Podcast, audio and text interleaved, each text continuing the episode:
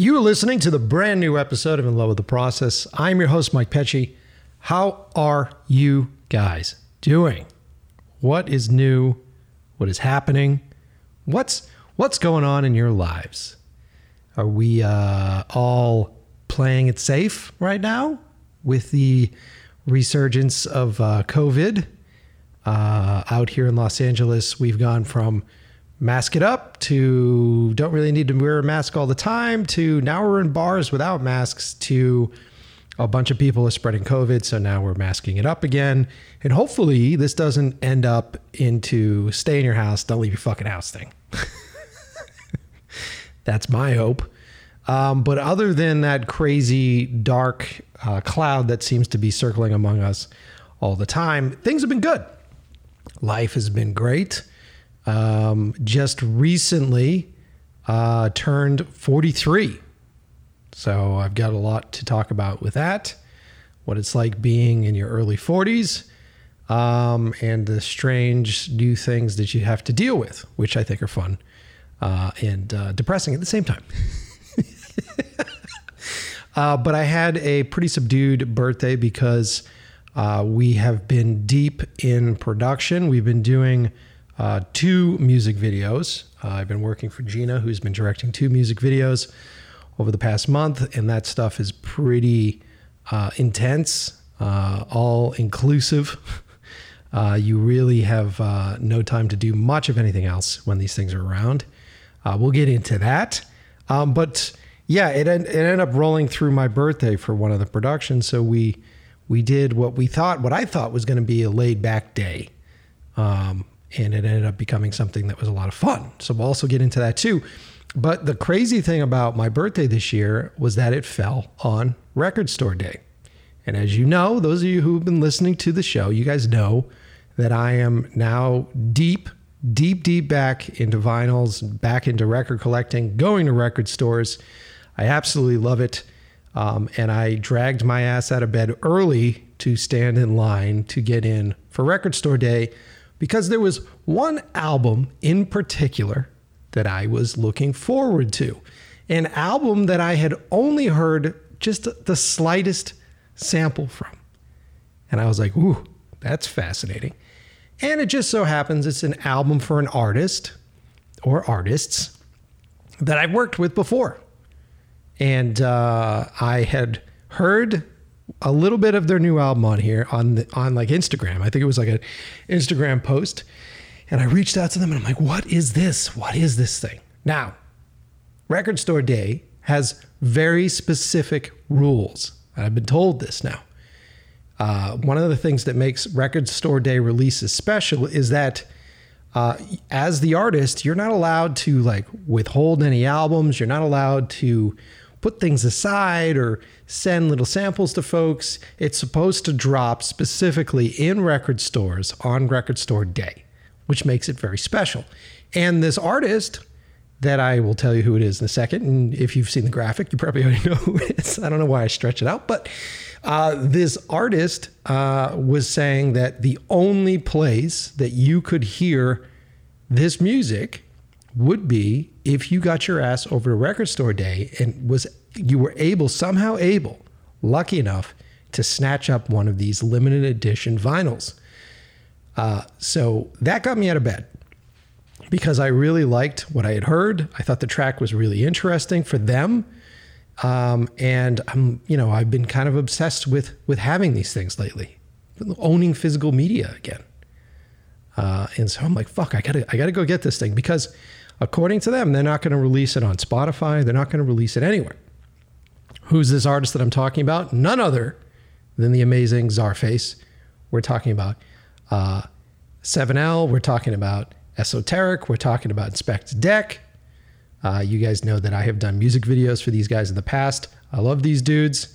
Um, I actually go by their real names. Seamus is an amazing cat. Uh, a lot of fun, really funny dude, very talented in front of the camera by the way. And he's, I know you're listening to this episode, Seamus. Well, I can't wait to put you in front of the camera again. I think we can do some fun stuff. Um, but also, uh, George, who does a lot of the producing, although I'm unsure, wonder if it's on the album. I'm unsure of who did all the producing for this because this Czarface release is all instrumental.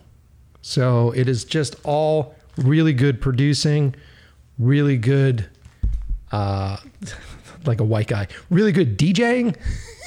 this album has really good DJing.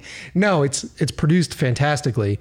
And in the past, I know George does a lot of that. Um, I know Seamus also does it. So I don't want to be the one that comes out and says, "Well, great job, George, for doing all this," because the other guys are involved. Um, I know that the packaging for this album, and it is the Czarface Czar Noir album, which you got me at that.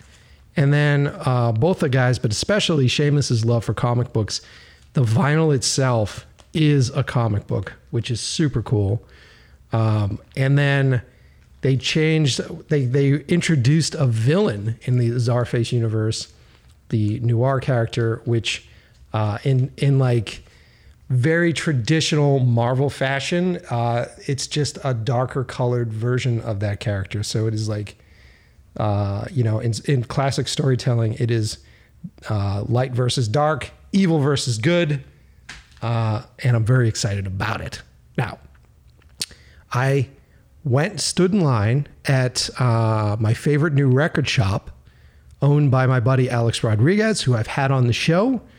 Alex is the vinyl guru. He is the man who uh, was employed to travel across the country and collect vinyls from everywhere, from like swap meets, from personal collections, from other record stores for Coachella.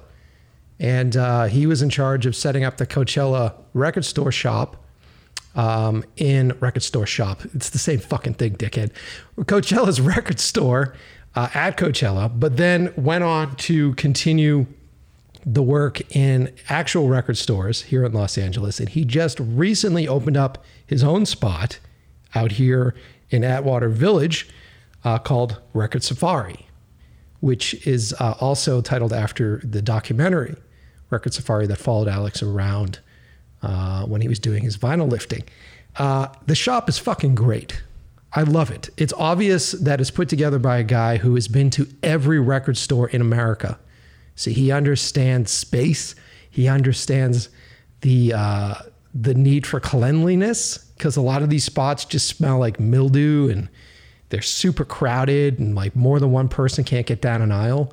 He's done a really great job laying this place out. It's bright, it's airy, um, and his collection is amazing.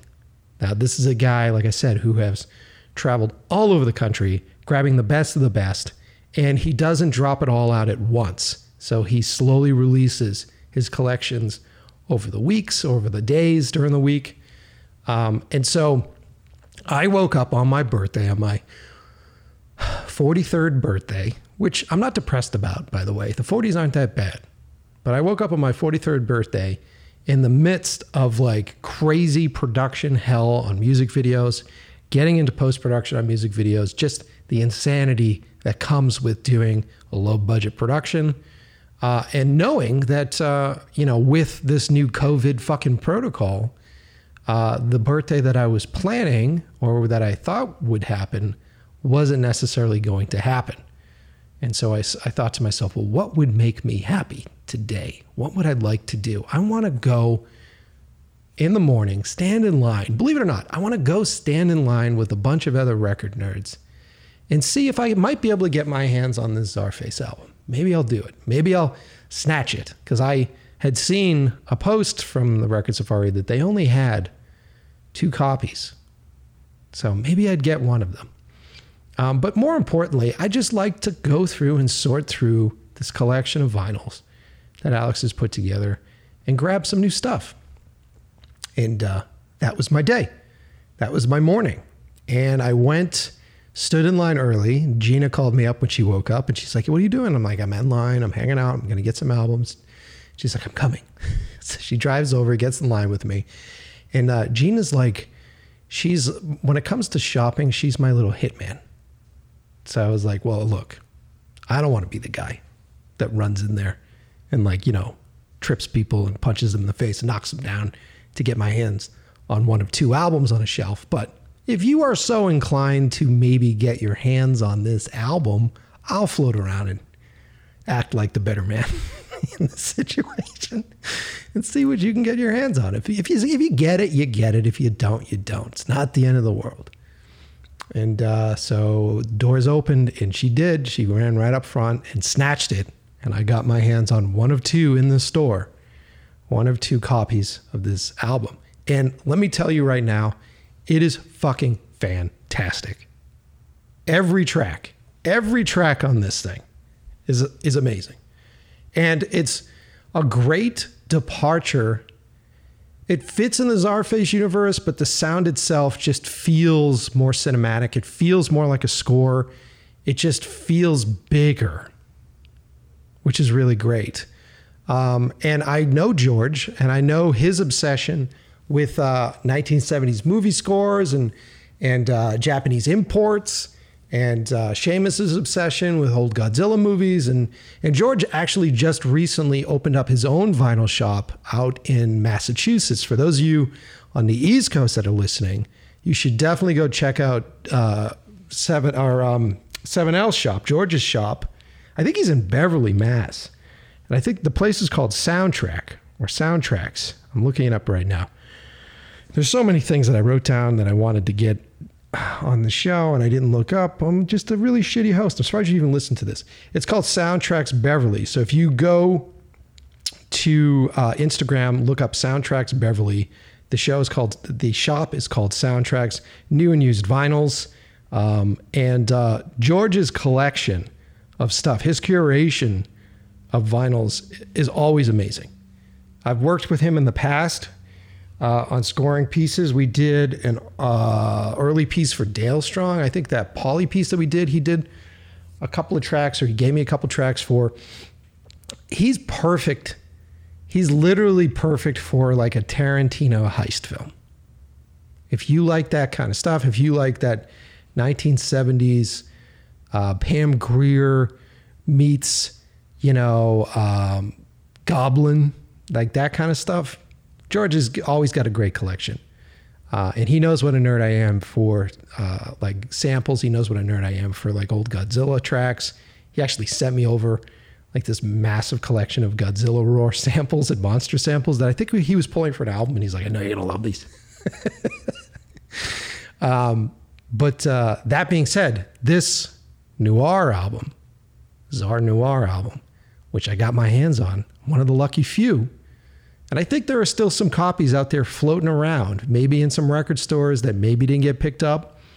But uh, I, I, saw, I think Seamus posted uh, a list, like the charts for Record Store Day. And I think they were like number two or number three on like top sellers for Record Store Day, which is pretty huge. Which means, let me get to the point here.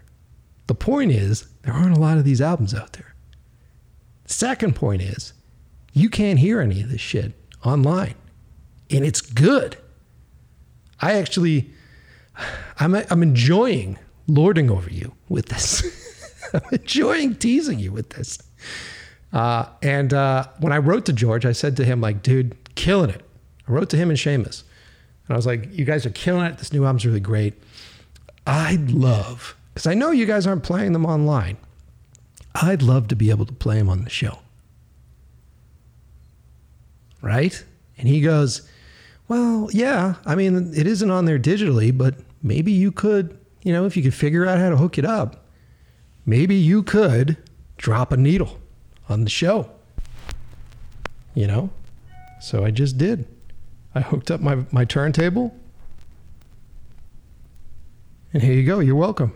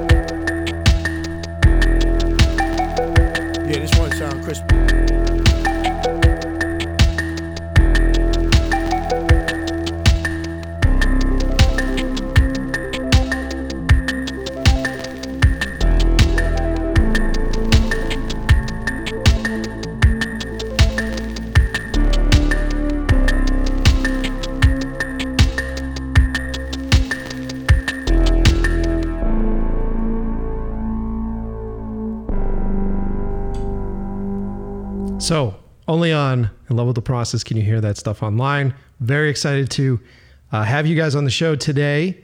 Uh, those of you listening, I have no one on the show. I'm very excited to be on the show today, talking to you guys. It has been a while since I've caught up, and it's just been a one on one. So, you know the deal. We're going to be playing a bunch of tracks off of this hard to find uh, Czarface vinyl. We're going to tease you with a couple more tracks during the length of this episode. I'll get into uh, what's been going on with us, what's been going on uh, with my birthday, what I did with my birthday, and uh, whatever sort of bullshit comes to mind. So, you know the deal. Strap yourselves in. I've been hearing from listeners that they like the original read, even though it doesn't make sense, right? So, my, my initial send off, which is grab those noise canceling headphones, sit back, relax, and enjoy the brand new episode of In Love with the Process.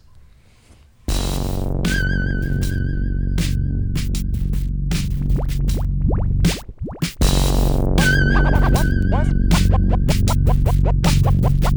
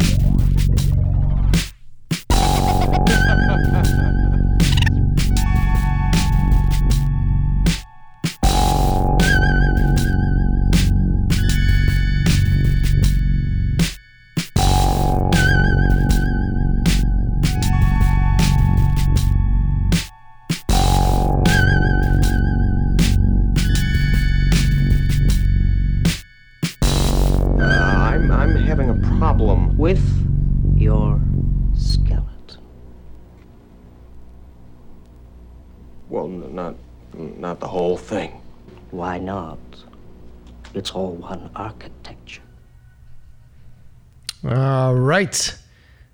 So, uh, welcome everybody to the show. Let me get some uh, thanks out before we get into it. Uh, I just want to give uh, straight up thanks to everybody that continues to support the show by heading over to inlovewiththeprocess.com and uh, clicking on our sponsor links that are embedded underneath each episode. Um, this isn't the sponsor ad read yet, but I just want to remind you guys if you want to support the show, please do so. Click through on the sponsor links, visit our sponsors on Instagram, and just let them know that you heard about them because you've been listening to the show. It's super simple to do. It's very easy to do. It doesn't take you any time. And I hate being that guy that's like, here's your fucking homework, but it's true. I need you to do it. So please do so. And uh, big shout out to everybody that has been uh, following me on Instagram and uh, responding to posts and responding to contests and coming up with uh, new guest ideas. Everything that you write to me, I eventually get to. I listen and respond to as many uh, comments as I possibly can. Um, but uh, like I said, it's been pretty crazy the past God, man, I, it just seems like yesterday when, you know, we're sitting in COVID and my day consisted of waking up, riding a bike, having some cereal, doing a little reading, doing a little scripts research, figuring out what I'm having for dinner, and then going to bed. That was my life for like a year. And then we get out of uh, COVID, and I swear to God, as soon as we could in, mingle with people, that first two weeks was just insanity of like that need, that urge to get out, have meals with people, hang out with people, talk to people. Do you guys feel the same way? What was it like for you the first couple of weeks? Um, it was great. It was a lot of fun, but there was this point where I realized that I really kind of liked a lot of my lifestyle that I had to learn to figure out to develop when I was stuck in the house. And the slowing down of the anxiety, the slowing down of the rat race that was what controlled us all for so long prior. it was just nice, you know? And I've talked about it on prior episodes. We've talked about the things that we've learned and that I learned during COVID about myself and about my work ethics and my work habits. And, um, but I didn't really realize how exhausting our prior lives were until we had to jump back in again. And uh, this has been going on for the past, what, month at this point, all the way down to uh, starting work again. It's starting to get back into the rat race, starting to get back into that game. And uh, I'm incredibly proud of the work that Gina's been doing. She's been killing it with music videos, music artist branding, uh, restyling, uh, creative um, director work. All that stuff has been doing really well. And the speed and the efficiency that she has learned um, and applied that learning to her career, it's it's awe-inspiring to watch. But that being said, um, there's a reason why I got out of music videos as a full-time gig. Uh, the business is really difficult. It really is. It's very hard to uh, earn a living being a music video director. And I, I actually got so irritated, so frustrated with the process that she's going through and that I'm going through because I'm essentially, we're a unit, you know? So we're all, the two of us are, are dealing with what each other has to deal with. You know, she's got to put up with whatever I'm going through with the movie prep, and I got to put up with whatever she's going through with the music video stuff. So it just pulls me right the fuck back in. And and I and I get into it and I just look at how the business works. And like I said, I just got incredibly irritated. I was going to do a whole episode and maybe you guys can convince me to do so, but I wanted to rant about the the the birth and the life of a music video, how it how it's created in reality, where it starts, um, how it, it is uh, developed, and then uh, the process of bidding, which is like a fucking nightmare. So the process of bidding, and then production all the way through post. It is one of the more intense and taxing emotionally uh, jobs that you can take in this field. I would say that it's even more taxing than doing commercial work is. Because with commercial work, at least there is a level of cash involved. At least there's a level of understanding that there's a larger corporation behind it. There's a larger company that's got a warehouse full of shit that they need to sell, right? And so there's usually a bit more cash involved with it. There's this, we're still living off of this mystique with music videos that has sort of carried itself over from the 90s, from that time period where uh, younger filmmakers, a lot of you listening, are like, you know, music videos is a great way to become a director. It's a great way to get into the business of directing. Is it though? Uh, because I can tell you that I haven't met a uh, movie exec or producer that makes films that gives a, a shit about any of the music videos that I've done. They just don't. So if you're getting into it for that reason, that's the wrong reason to get into it. So then the next question or the next response would be, well, I'd love to be a famous music video director. I'd love to be uh, a, a name, you know, like a Spike Jonze or like a David Fincher, you know, or Chris Cunningham. Names of uh, all these amazing, influential music video directors from the 90s, right? And so my response to that would be okay, what's the name of the guy who directed the Weeknd music videos? What's his name? And he's the one that worked really hard to rebrand the Weeknd and helped create that whole broken and busted face, that that, that whole uh, Las Vegas lounge act that woke up drunk in an alley. Really great fucking videos. I think the best videos of that year. Such a great creative direction for that artist and the commitment that those ideas for those videos, the commitment to keep that with not only the album art, but to keep that with the live performances, to keep that all the way through. Who's the guy that directed those? Right. Chances are you don't know. Chances are you have no idea. I don't know. And I've looked him up twice and I can't remember and I didn't write it down on a piece of paper. It's a different time. Music videos aren't the same as they were when we were younger. And that was its own little pocket of time where you have the Finchers, you have the Romaneks, you have the godfathers of that world.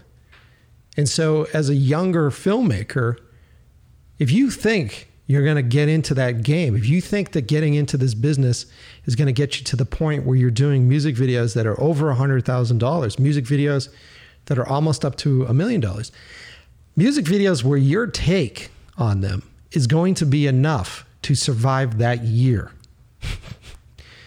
then you're barking up the wrong tree. And the same goes for musicians. And this is something that I would say to the musicians that are listening to the show. You really need to reevaluate what music videos are today. And the big thing that has changed music videos, the big thing, the amount of money that, uh, that labels spend on music videos is the fact that labels don't make, or in theory, don't make the same kind of money that they did when they were selling CDs, vinyls, that stuff. Like that was the main income for them.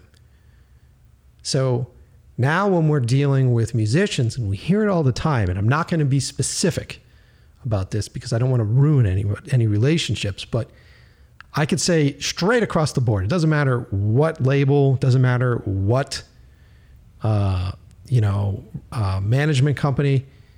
It all comes down to statistics and analytics. So if you're a musician and you only have a certain amount of followers on your social media accounts, if you only have a certain amount of clicks on a YouTube video, these guys are only going to spend a specific amount of money. It's the truth of it. So, chances are, if you're a new artist and you don't have a big following, a good music video budget for you is going to end up being somewhere between $5,000 and $10,000. That's the reality of it. So if you're signed to a label, that's the reality of it. And if you are someone that gets mediocre traffic or decent traffic, let me change that. If you're someone that gets decent traffic, then your video budgets will maybe fall closer to the ten to fifteen thousand dollars right? And then if you're someone that does great traffic, sells tickets, sells really good merch, then your budgets are falling in the 20,000 30,000 if you're teaming up with another act, so if it's two acts on one thing, you have both their audiences coming on board, maybe you hit 50,000. Now, there are artists out there that make videos that are a lot more expensive you, I don't know the the numbers for the Weeknd's videos, but I assume because of how amazing his tour was after the Starboy uh, release, the breakout that not only made him the R&B act that he was for a very specific audience and made him a household name after working with Daft Punk, uh, his prices went way the fuck up. but at that point, you're seeing a lot of the artists themselves invest in their visuals, invest in videos, because they know that if they spend that money on creating a character, that will sell more tickets. That will do more for touring. That'll do more for everything else. Now, COVID's fucked everything up for a lot of acts. And I've talked to some artists who are dealing with their labels who are using the numbers that come out of COVID, where it's like, well, you didn't perform well. It was fucking COVID. Yeah, but you didn't perform well, so we're not going to give you as much of an advance. It's, uh, yeah. So back to my point here, okay? The young musician, the young artist that wants a music video. Let's say the label says, we're going to do video. Most of the time, it's multiple videos, but we're going to do a video. Uh, and uh, we've uh, got i don't know if they tell the artist how much they're spending on it which is interesting to me i assume they do let's pretend they do but i doubt they do So uh, we're going to spend $5,000 or we're going to spend $10,000. Let's pretend like you're in the $10,000 range. And you, as the artist or as somebody who doesn't shoot stuff, you go, okay, well, $10,000 is a good amount of money. That's a lot of money, right? That's a lot of stuff. It's not. And, and let me explain why it's not.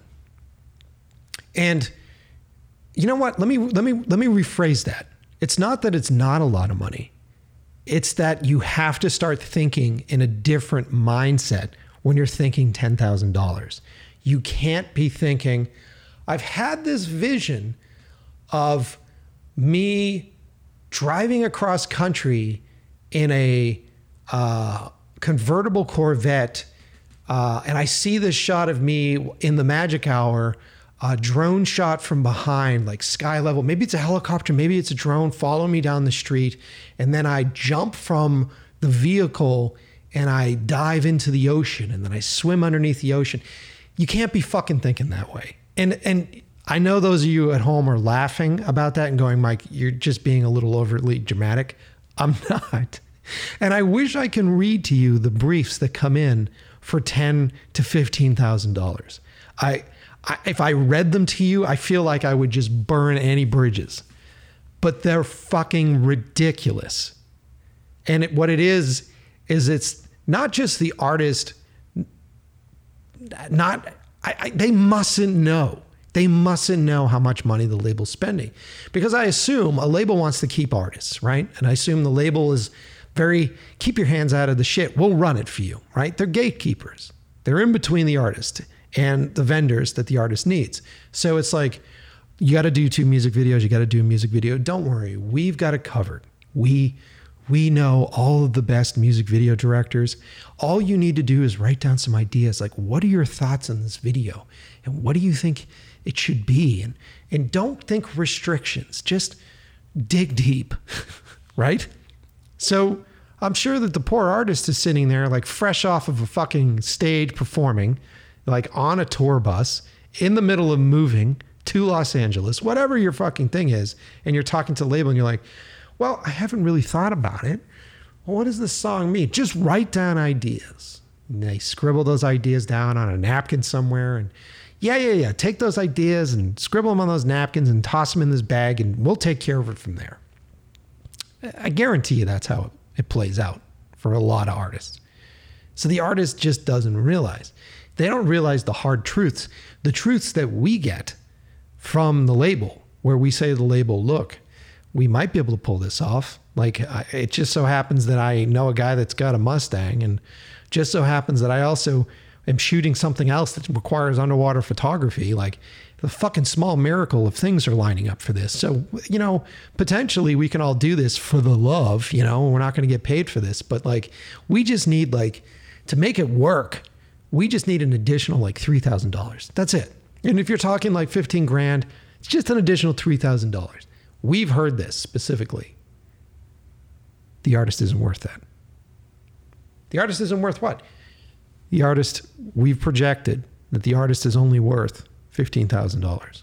We're not going over $15,000. Okay. So do we want to rethink the concept here? Do we want to rethink the treatment here?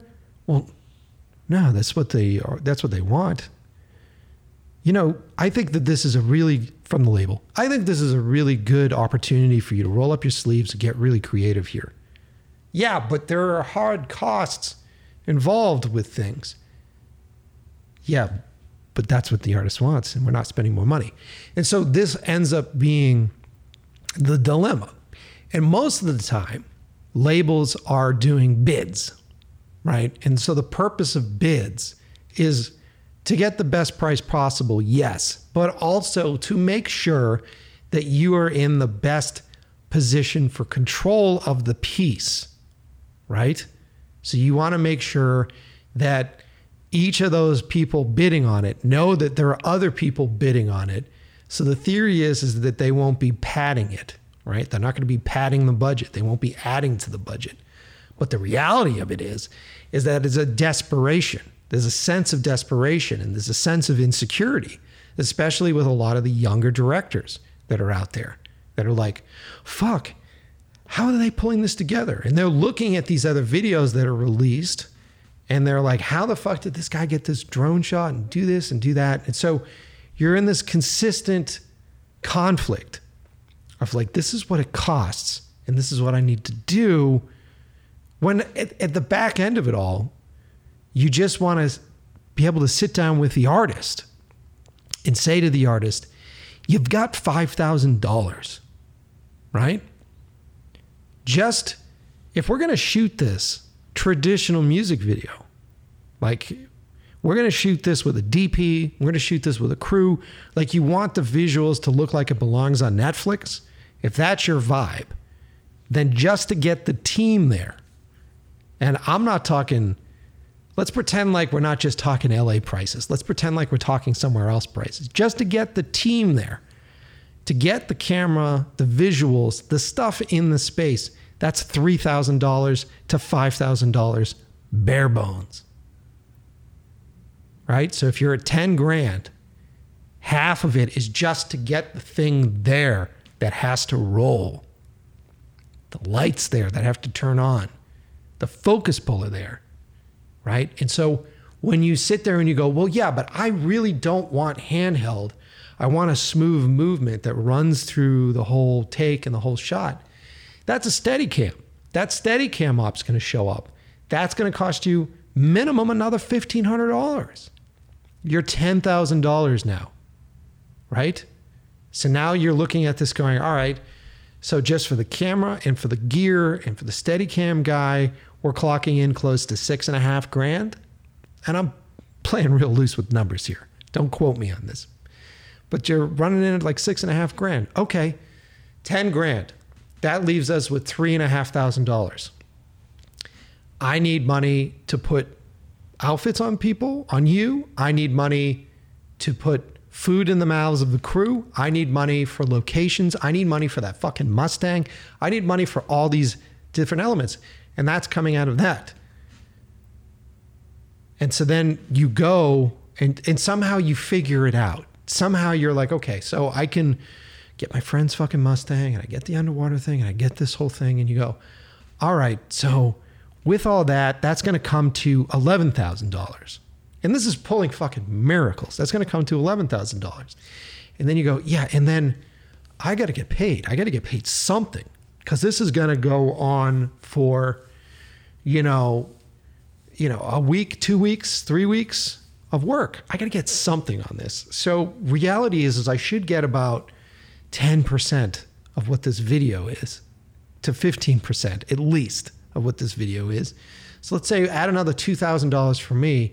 And then, oh shit, I just talked to my business manager and I need workers' comp and I need production insurance. Oh, it turns out the label's got production insurance, but I need workers' comp. So now workers' comp's going to cost me to start a minimum of two grand to get started on this. And maybe I'm a production company that has these things, but then as a production company, I have to charge you ten to fifteen thousand dollars, uh, ten to fifteen percent of your fucking budget just to cover those operating costs, right? So these numbers start to like really inflate. And the artist doesn't know about this. The artist doesn't think about this. You know who thinks about this?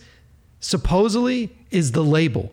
But the label doesn't really think about this. They hire what is called a video commissioner, which is somebody who understands how videos are put together, understands how productions work. Oftentimes, there's somebody that studied production, studied that thing, and went and got a full time job at a label. And so they're using their skills to be in between that person. And I know a lot of uh, people that work on that side that go into that job initially with the best intentions. Like, I know how much it costs to do these things. I know, I know uh, what the overhead is for these things, and I know what a fair price is for these things. But they're dealing with a label. They're dealing with some some guy at the top who's like, the projected numbers for this artist are this. We can't spend more than this on that artist, or we won't make a fucking profit. If we spend more than this, there's no way we're going to make a certain amount in clicks on YouTube, on YouTube traffic, and no way we're going to make a certain amount of this on that. It's all projected. So they're not going to budge on that. So then that poor video commissioner has to go, well, how the fuck do I make this work? I mean, we're we're we're placating this artist, and we're we're making this artist think that we can do anything because they're signed to this label. This is a prestigious label, so we can do whatever that fucking artist dreams up. How, do, how, how does that make sense? Okay, so now I have to go back and I have to fucking strong arm these uh, production companies or directors that are writing treatments for us. So then you get comments like this Look, we're looking at the budget, it's $3,000 over. We understand that you can't budge on the rates for the camera gear, you can't budge on the rates for the locations. We get that because those people are locked in stone. We were just looking at it. We were thinking to ourselves, what about your rate? Right? So there are a lot of music video directors that listen to this show. You guys all know what I'm talking about. There's this moment where the stress gets put on you as the creative financially, where it's, we really want this to happen and we're excited about your passion and how passionate you are with this, but it just, we just can't seem to find a way to fit this into the budget unless you cut your rate. This happens every fucking time. Every fucking time. Anytime a treatment comes out, anytime a brief comes your way, it's like they know that they're offering 10 to 20% less than what this brief would cost at bare minimum to make. Every time. And so, back to what I was saying to the artists that are listening to the show, to the musicians that are listening to the show wake up a little bit.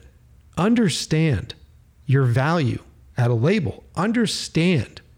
Ask the label, ask the people that are making your videos, what's my budget? What is the budget for this thing? And then come to Jesus with the fact that over 80% of the budgets that exist out there are not equivalent in any way to the to the budgets of the videos from the 90s. They're just not. So then if you understand that as an artist and you understand that as a filmmaker and you release that tension, you let go of it and you go this doesn't have to look like you know, uh, P. Diddy's fucking uh, crazy fucking videos. This doesn't have to look like Lady Gaga's videos. This doesn't have to look like any of this stuff. The truth of the matter is that the people that are tuning in to this are tuning in to listen to my song. They are tuning in to listen to my track. So when you release all that tension and that expectation, and then you go, $10,000. What can we do? Like, is the director any good at just shooting him or herself, like with their own camera? Why don't we do this on a low rent camera and do a one take? That's cool and creative. OK Go did that for quite some time and did a good job with it. Why don't we just do, why don't we come up with a creative way? How about we do a collage or how about we do something that would cost about $4,000 in hard costs, right? Something that would cost around, if, if you're really good at it, do something that costs around $3,000 in hard costs. And by hard costs, I mean like camera rental, I mean like physical media, like whatever it is that you need, the shit in front of the camera, all that stuff, outfits. So just think really small. And by thinking small, I don't mean thinking shitty. I don't mean thinking cheap. I mean just thinking small contained. Why, if you only have $10,000, would you have a crew of 15 people? Just feeding them alone. And if you had to pay each one of those 15 people $100 a piece, it's scraping out a huge portion of your budget. And then the person that should be getting paid is the person that you want completely committed to this from beginning to end. The reason why you're hiring a director should be for passion, for vision, right? So that person is guiding your ship. That person is taking your idea and flourishing. That person is collaborating with you. So you want them invested. You don't want them halfway through the video to go, fuck this. Fuck this. I'm not getting paid enough money for this shit. Fuck this. And that happens on almost every fucking music video. Right? The ones for me that it doesn't happen on are the ones where the artists are smart. They understand the limitations of their budget. They don't put expectations on it. They understand that this is just one piece of many for their fucking career, for their future. If you are an artist and you're looking to do music videos, here's what I suggest. Especially if you're a new artist, if you're someone that is just starting out, if you're someone that is just signing to a label, don't be unaware. And by that, I don't mean like go watch Criterion and go watch like a bunch of David Fincher things and go, well, what I prefer is Steadicam movements that show the ceiling because that's important. No, none of that's important. You're not making fucking movies, right? You're just not. What I would do is follow all the directors that inspire you. So let's say that you are a Fincher fan, or you are a Chris Cunningham fan, or you are a Spike Jonze fan. Follow those directors. Then don't be convoluted into thinking that you're going to get one of them to do your shit, because that's a miracle to get that. But if you're slick, you look through who's following those people and you find the young directors that are following those people because chances are those young directors like a lot of the same shit that you do. Now, do this before you're ready to make a music video. Do this months ahead of time, years ahead of time. Talk to these people, collaborate with these people. Start to understand what it is that they need, how they what their strengths are, what they can pull off. Sometimes it's worth your while to like send them tracks and allow them if you have the licensing ability to do so, let them use your tracks in movies. Let them use your tracks on fucking podcasts. Let them use your tracks in different places. Form relationships with these people because then when you finish that album and you walk out of the fucking mixing room and there's your label A&R rep that's sitting there in front of you and they're just like it's time to make some music videos, you can ask them, how much money do we have? I understand my value right? I understand how many clicks, I understand how many people are interested in my stuff. What do we have for cash? And then when they say, well, you know, chances are you've got like $15,000 for two music videos, you go, great. I want this guy, this person that you've communicated with, this person that you've established a relationship with, this person that understands stuff. Because I'll tell you right now, you take that $15,000 and you go out to the bidding process, you are going to be so fucking unhappy with what comes in. Right? Because most of what's coming in is coming in from directors who don't know you from a fucking hole in the wall. They're looking at whatever like notes you've scribbled on a fucking napkin and handed to a label that essentially just RARs that shit, sends it a fucking email to them. you can tell I'm older, RAR. Just sends it in an email to uh, like their their stable of amazing directors, and I'm putting up air quotes. Let me tell you, here's I'm on a rant. Here's what happens. That label person says to you, "We've got it covered. We've got the best directors. We work with some of the best people in the world. We got you." Then they take your ideas that you scribbled on a fucking napkin and they bring it give it to their assistant at this point because labels are very much downsized because they're not making the money that they used to make. So there isn't a whole music video department anymore. Fucking assistant somewhere. And so they hand it to an assistant, and the assistant goes, okay, great. And they go, send it out. And like, like a fishing vessel from Japan, they fucking get their nets ready. They get ready to fucking troll the ocean and they send out emails. And they send out emails to a bunch of different folks. So let's pretend like you're higher echelon. Let's pretend like you're a, a $25,000 budget person, right? They've, they've decided through the analytics and through the numbers that you're worth 25,000 to make a music video. So then they they send it out to a bunch of different types of folks. Now, in the 2000s, and they still exist now, there were a group of people called music video reps, right? And these are essentially like quote unquote agents. These are people that have either come from the music side or the production side, and maybe they were producers on some things, and they've decided that they have a Rolodex, or no one has a Rolodex anymore. They have uh, a contact list of directors that is valuable to folks. And so then they will say to whatever that label is, hey, um, next time you have a brief, send it to me and I'll send it to my my stable of well curated directors, right? And so as a young director, you know the deal. You're like, fuck, a rep just showed up? Oh, my life's different. My life's gonna change. I have a rep now.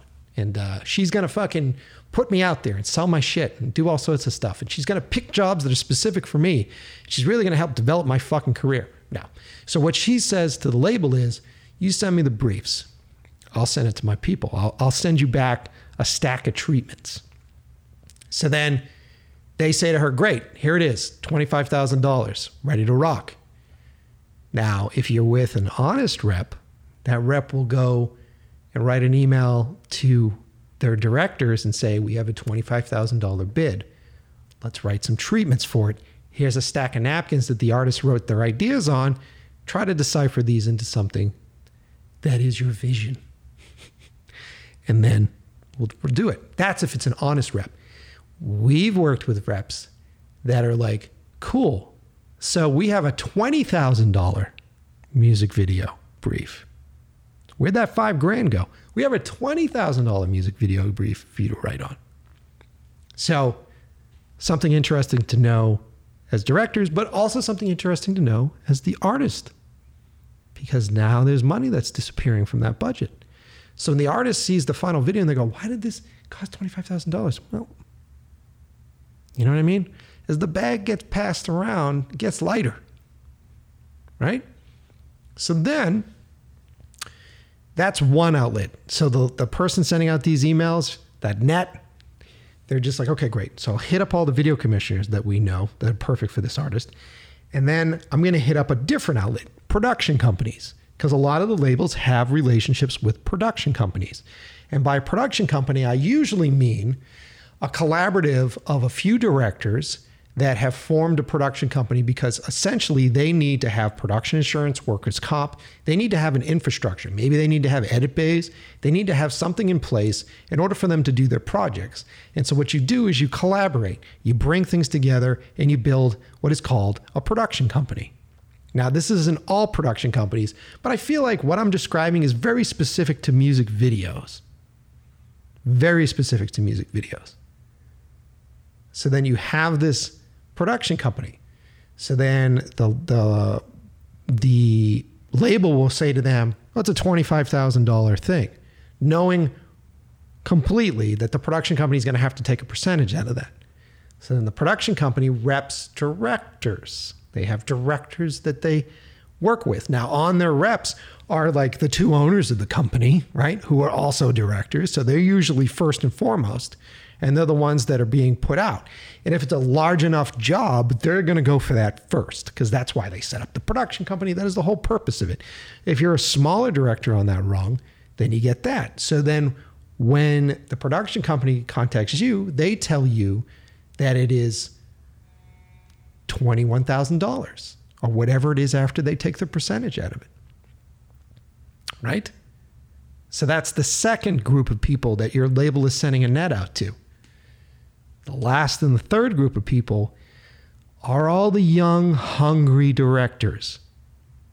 Most of you listening to the show, the young and hungry directors that have interesting work on Instagram, they have interesting work on Vimeo, um, they have connections, they maybe have friends that were in a band and they did a video for that person and they formed a relationship with this label and they were like the label said to them if you if you do us this favor and you make this happen then we'll put you in for the bigger and better projects these are the directors the men and women out there that aren't repped don't have agents aren't with production companies it is just you right? The label knows this. The label knows that if they're going to go with someone like that that doesn't have the prior experience, doesn't have the production insurance, doesn't have all those items, there's a risk. It's also a great way for them to look good.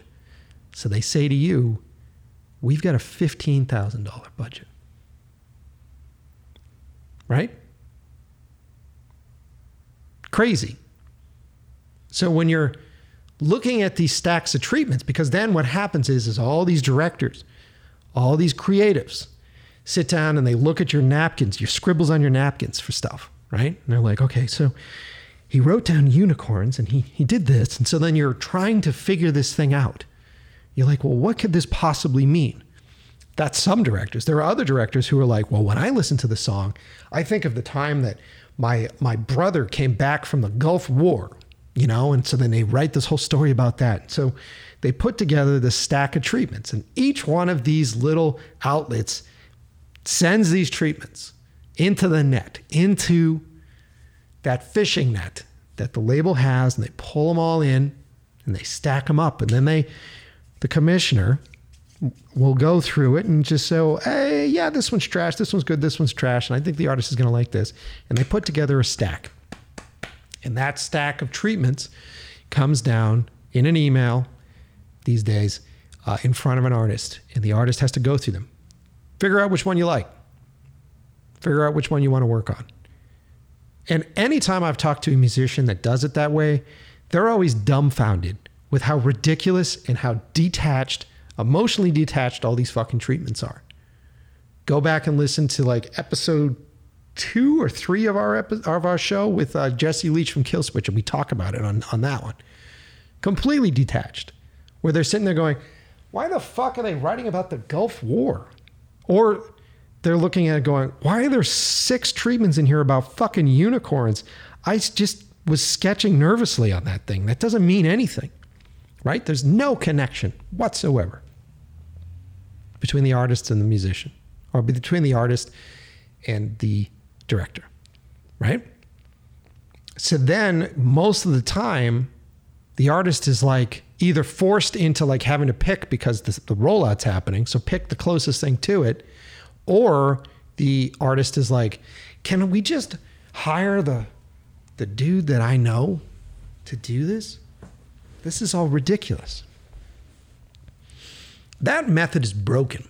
That method is in place to basically feed the middlemen, the gatekeepers. That method is there to create these other jobs, these in between jobs. Why, like, would you would you go through that process to pick out an amp that you were playing your guitar through? Would you go through that process to pick out a singer? Maybe, you know? You really need to look at a music video director the same way you would look as a, at a record producer. Somebody that is going to make sure you sound the way you sound, someone is going to produce the album, someone that's going to guide you into the vision that you've set, uh, someone that's going to auto tune you to sound like you're perfect. All that's really important. The same thing goes for the visual aspect of your stuff. And that's the job this these days that's the job of a creative director. But you really need to start thinking smartly about it. Why do it the old way? I don't know. I, I, I didn't plan on getting into this rant, but it just sort of came out. And it's kind of half assed, so I apologize for that because you know, I was going to write this down and do this the right way, but you know what? This is therapeutic for me. So you just got to deal with it. And as a reward for that, I'm going to play you another track from the new Czarface. I love that they're like, Mike, you're just advertising us after shitting on the business. Well, that's the way I do it, fellas.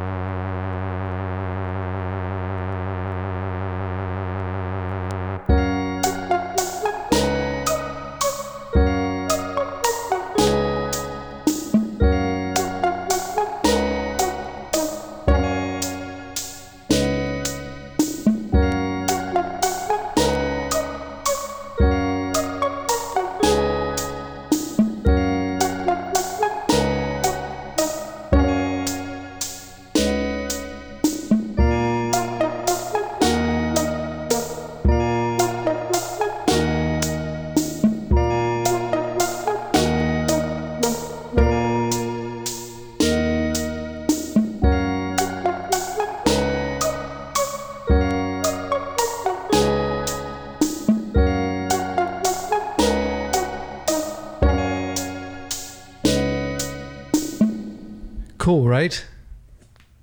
Very cool. Um, like I said, these guys are killing it. I am so fucking pumped to have this album. Uh, and uh, I, I'm bragging about it. I hope you guys can find it. I hope you guys can uh, hit your local uh, record shop and see if it's still on the shelves. Um, and I'm sure that there were guys and girls that picked it up early and they're selling it for fucking, you know, a couple hundred bucks on fucking eBay. Fuck those people. You know? Um, see if you can get your hands on it. Uh, I like. I don't know if they're going to release this stuff online. Who knows if they do or don't? But uh, it's fucking really good. It's really great. Um, and uh, I'm pumped to be able to at least play a couple of tracks from you guys or for you guys.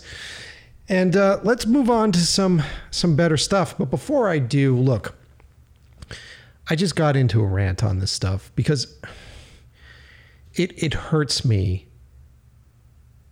It hurt, I, I realized the other day as I'm sort of processing how I uh, how I handle my my my old man anger issues because it just seems like as I crossed 40, I just started to get really irritated. And it sucks because I don't like being that person. I don't like being angry and irritated about things. But it occurred to me that I get mad. I get really fucking mad when people that I love are being taken advantage of. And I, I don't just mean, you know, my family or the people that I like I emotionally love, like Gina. I, I mean people that I respect. And you know, a lot of you that listen to the show, I love you guys. I love the passion that you guys all have. I love the the urgency that you have to to live a life differently than most people do. To to follow your dreams, to build these things. And I get fucking pissed when there are people out there that take advantage of, of us. And uh, people out there that are either taking advantage of us by uh, not paying for your services, not valuing your time. That always annoys the fuck out of me. But also, when uh, you have these people that are manufacturing gear and putting things together that are must haves, and it doesn't fucking matter. And I've got sponsors on this show um, and people that I believe in and, and products that I use. Yes, I will tell you about it, but I'm never going to tell you that you need to have those fucking things to make it in this business. You don't need to have those things to be be an artist. I just listened to a really great podcast, uh, one of my favorite podcasts, WTF with Mark Maron. Um, and I listened to his recent episode with uh, Rick Rubin. I'm almost done with it. I was riding my bike this morning listening to it. And uh, I love Rubin's philosophy on working with artists and creating things. And for those of you who don't know, Rick Rubin is a producer. And most of you who are listening to this episode because you wanted to hear some Czarface stuff, y'all know who Rick Rubin is, right? Other than like creating amazing stuff with the Beastie Boys and running all the way up through Johnny Cash and fucking, he's worked with everybody. He is sort of like the guru, the guy you go to these days. If you're an older act and you want to reinvent yourself, if you're someone that wants to redefine your sounds, you go to Rick Rubin. Like the dude is amazing. I'd love to get him on the show and talk to him about stuff, but go listen to his interview with Mark Maron. It's fucking great. Um, and he makes a really good point there. Uh, and I'm going to fuck it up, but Maron said, asked him, like, you know, have you ever been disappointed? Have you ever been disappointed in what it is that you end up making? And he goes, Yeah, but at the end of the day, I'm a collaborator. I'm someone that is here to help bring an artist's vision to life. I'm someone that is here to help reinvent the way someone looks or comes off or the story that someone is telling. And when you're for hire, when you're not making a movie on your own and you're not doing your own personal project, that's the mentality that you got to have, right? You're a collaborator. You're there to make someone else look good. You're there to take someone else's story and bring life into it. Now, of course, you're going to bring in your personal experiences, you're going to bring in your personal preferences, you're going to bring in your taste. You're going to bring that all to the table. but you can present that at the table and the artist is still going to say yes or no. Right? They're going to still cherry pick these different items because at the end of the day, it is the artist or the label that is paying for a music video. It is the client or the brand that is paying for a commercial. And they're coming to you because they either have seen your work and they like your work and they think that your work can be applied to what it is that they need, or they're coming to you because they need your experience. They need your vision. They need your passion. They need you to excite them. And if you're thinking about it that way, as a music video director, I think you're going to be a lot less disappointed.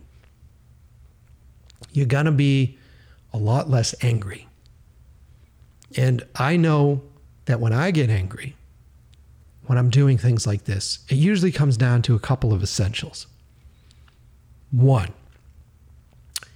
I'm not getting paid. That is the biggest that is the biggest way for me to get mad. And oftentimes when we're bidding, because of the way that the bidding is set up, the bidding war is set up, sometimes we'll hit a point where we fall in love, so in love with the, an idea, with an idea or an experience, a potential experience, and we sit there and go, ah, I really want to do this though. And they just can't find the money. I'll just do it. I'll just do it. So you, you, you do that. Now, it isn't about caving in. It's not about, you know, maintaining self-respect. It's it's just about turning your back on what is coming down the pike, what is coming down the highway at you, which is even though you're caving and you're changing, you're giving in to this thing and you're you're you're giving yourself to this, right? Which in in my mind would mean that like everybody respects this, everybody's on board, everybody understands that this is full hands on deck and if the director is is is giving up his rate, that that that means something. That means this is a different type of production. This isn't your standard there's plenty of money to go around deal. I'm not going to be coming back with like fucking eight revisions for the edit. And I'm not going to be demanding all these fucking details. I'm not going to do that stuff without offering to pay for it because I know that the director has forfeited his fee for this. That's what I expect. And I expect that of other people when I do it. And it's wrong of me. It's unfair to the people for me to expect them to live up to that expectation. And it's unfair to myself to expect it to go that way because it doesn't. And yes, there are rare moments where that has happened. I have worked for free. I have made things for artists that I have had long running relationships with. And it's great because there's a, a sense of respect. And I'll tell you, it helps because those artists are very much like, we get it. We're in your hands. We're not going to give you shit. We're, we're not going to fucking treat this as if we're paying you. Like, be patient with us. We get it. That's helpful because at the end of the day, productions, as you know, if you tried to do one yourself, they never go as planned. You put together a budget, it shifts, it flexes. Someone loses a piece of gear, that's fucking $500 that you didn't account for. Uh, someone drops a light, now you have to pay a deductible, that's something that you didn't account for. Um, two of the actors fell off the fucking planet, so now you have to find two others, and the rate that you were going to offer them, which was a sandwich, now has changed to $300 a piece. You just know that productions are fluid. And so when you lie to yourself as a filmmaker and you say, I can do it for this rate, and you have no padding, you're just setting yourself up for anger. Right? And what, what ends up happening is like you get halfway through the video and you start to get tired and you start to feel beaten down and you start to feel worn out. because of the stress, because of the stress of the thing that you agreed to do, and you're not able to pull it off the way you thought you were. And so you're scrambling. And that scramble and stress starts to build. You start to get angry. You start to get bitter. Right? This happened with me doing music videos. I got bitter. I got bitter because I felt like the reward wasn't worth the anguish. Now, whose fault is that? Is it the fault of the labels not paying enough money for videos? I don't necessarily think that's the case. The label is a business. They're a better business person than I am. They understand their restrictions. They understand what they can and can't do. They get that. Is it my fault? I don't know. I would think so. Maybe I shouldn't have been so desperate. Maybe when I looked at the project, I decided to listen to my in, my instincts and just go like, "This isn't it." Maybe when I offered to do it for free and I read the room and I and just the red flag started to show up, why didn't I back out? Right? And I'm not specifically talking about any job. It's just I guess I'm, what I'm trying to do is I cross into 43 is I'm trying not to be bitter. I'm trying not to be angry. I'm trying to be open. I'm trying to, to, to maintain that love for creation that I have, to maintain that wide eyed love for just for, for, for, for, for making things. And so I can be the bitter old fuck that so many of us are that have been trying to make music videos that you come out of like the late 90s and into the early 2000s. All of us that really got fucking shit on because of the recession and everything else. The changing of finances, the having to restructure how commercials were made. And we just got fucking, we got a shitty hand. And a lot of it had to do with the economy, right?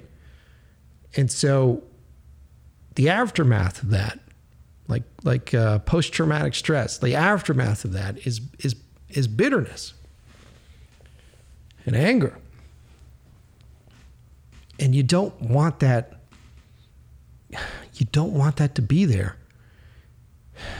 And I guess I, I, I saw it I saw it this week or last week when I was doing these videos and I was seeing these pitfalls and seeing these things that were that were going to happen. And and I got mad. I got mad because you know, the person that I love and the person that I respect is going through it. Um and I want to just protect her and I want to protect her vision and I want to protect all those elements and and that's a big part of it. But then I realized that I was almost as destructive as the dilemma because I was bringing all my experience and all of my issues, which is helpful, but then I was also bringing a lot of my anger into it, which then becomes stressful. Who's to say that her dealing with these dilemmas isn't going to go a different way. She's a different person. It's a different time. Why do I need to project what happened to me onto her? You know? I don't know. I haven't quite figured it out. Getting a little deep on this episode, but this is what's been going on in my head. I'm trying to figure out you know, if I'm to play in this in this world of music videos, if I'm to play in what the cynical side of me says, this shitty fucking business that is uh, music videos, because it's a it's a fucking real shitty business right now. Um, I have to find out what's fun about it again. And creatively, I think I know how to do it. I think I know how to make it fun. I know how to. You're talking to a scrappy motherfucker. You're talking to a person that knows how to make five bucks look like five thousand. Like I know how to make stuff look good. That's what I do. That's the world that I grow up in, and that's how I've come up as a as a uh, as a director and as a filmmaker. Is like taking no money and making it look like it's a, a ton of money. But that's only part of my job. The other part of my job is being a business person and understanding how to set expectations and understanding how to set my own fucking expectations. Yeah. I don't know, man. How do you guys feel about this? Is this interesting to you? Let me know. Write to me on Instagram and and uh, be like, look, man, we were really digging a lot of the episodes of the show that you were doing. Some of them were funny and you were upbeat. Um, but uh, this shit, fuck, man. You're dredging us through like you promised that you play some Czarface tracks, and then you're running us through the mud on this long rant about music videos. But you know what? I've always said that the, the, this show is this. This show is is an inside look into what it's really like and what it is that I'm dealing with and what it is that you're dealing with. Because I know there's a lot of you listening to the show that feel the same way. I've talked to you. Um, and, you know, you end up young and hungry. That's how you start, is young and hungry. And we've heard this from people that are like, we don't have the money, so let's find some young and hungry people. That's a predatorial thing, by the way. But let's find some young and hungry people to make this. And so you're that young and hungry person. And you're always trying to to counteract your own insecurities. Like who am I to say that I'm worth this money? Who am I to say that I'm a music video director if I've never directed a music video? Who am I to say that I uh, belong in the same world as a David Fincher? Who am I to say that I don't have to work a regular job, right? You have all of these insecurities, which you bring with you every time you look for a job, every time you bid on a job, every time you write a treatment or write something down. You're dealing with those insecurities. Well, what I would love to do is get this on my reel in order to prove it to myself. That's part of growth. I'm not shitting on you for that. That's what happens. That's what happens to all of us. But you have to acknowledge that. You have to understand that. You have to look at it and go, what am I bringing to this thing? This idea, this budget, this treatment, this brief. What am I bringing to it from my own insecurities? And is that helping or hindering the process? Is that hazing my vision or is that enhancing my outlook? Think about that. Because there have been times that I have brought my own insecurities like, I need to do this. So I'm going to do this on this thing. And I force it on that thing. And sometimes it's wrong. And the shit that I put myself through to do that thing with the thought that it's going to change everything. If I just do it this way, it's going to change everything.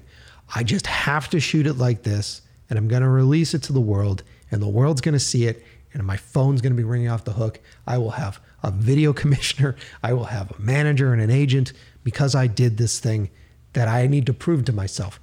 At the end of the day, at its best, what you're going to do if you do it well is just prove to yourself that you can do it. Those other things, chances are they're not going to come out. No one's going to call you. It's not going to change the world. Who's the guy that directed the new Weeknd videos? Keep that in mind.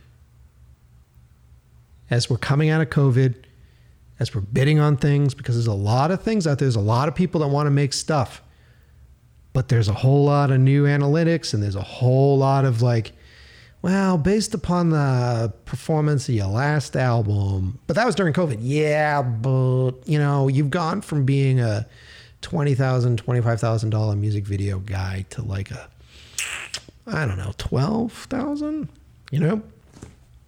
That's what we're going to be handed a lot of. Right? Because everybody's still unsure. Are we? Is the world opening back up? Are we going to be able to make money? Are people going to be able to go to concerts? Right? How long is that going to last?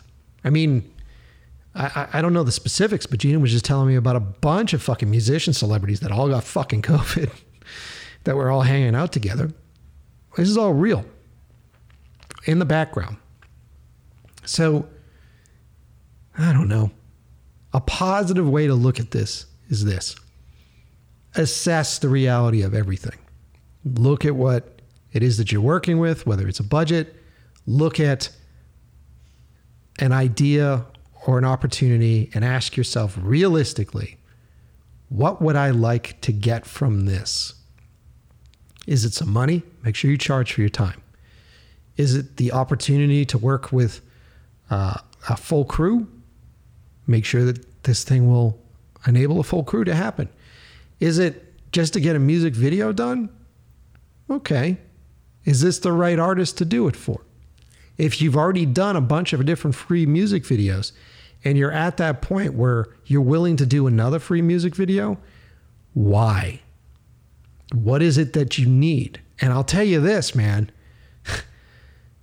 uh, at the end of the day, what makes a successful music video, which what what rises the numbers on a YouTube channel for a music video or on a YouTube video, is the song and the artist, and whether or not people give a fuck about it. Look at our Meshuggah video for Bleed. Uh, what are we at? Like 20 million or something? It's up there pretty high. I have nothing to do with the fact that it's 20 million. Let's be real. I direct I co-directed that video. I have nothing to do with the fact that it's 20 million. The song has everything to do with that. The artist has everything to do with that. And so if you're picking videos and videos that you're going to do discounted or you're going to give up your rate in order to make it happen on, pick a good song. Pick a good artist. Don't just choose anything. You know what I mean? All right. Anyway, as promised, let me move on from this topic. If you guys want to hear more from this, if you guys want to hear more flushed out rant, let me know. Uh, write to me on Instagram and tell me what's up with that. But good news. Let's move on to some good news. Uh, I just heard yesterday from my old buddy, Rudy Hypolite, director Rudy Hypolite. Uh, him and I have been working together for years. I've known it. He's my oldest client and one of my oldest work friends. Um, we've been working fucking like 20 years. We've known each other. It's been a long fucking time. I've shot as a cinematographer. He's one of the few guys that I have worked with uh, or still work with, might even still work with. Um, and I shot two of his films. I shot a movie called Push Madison, Madison versus Madison, which was essentially uh, Hoosiers gone wrong, right? It's a story of like high school basketball team. I think it was in Mattapan. Was it in Mattapan? Oh my God, it's been so long. But anyway, uh, shot a uh, movie about a basketball team that had rival gang members in it. It was full of rival gang members, and it was all about uh, this really strong team that uh, couldn't reach the finals. They couldn't get there. So it was a really great movie, very embedded with Coach Wilson, who uh, is a personality within himself. Meeting him uh, changed the way the entire way I shot that piece. It was just like it suddenly. I was like, this needs to be shot like a fucking Tony Scott movie because he is like a train. He speaks like a train. He talks like a train. He runs like a train. The guy's energy is intense. Um, and so we did that film, which did well. You know, I know it got on a bunch of different uh, networks. It went on to on demand. It did very well. And so I teamed up with him again on a film that uh, documentary, another documentary that really digs into the gangs of Boston. And it's uh, a movie called This Ain't Normal.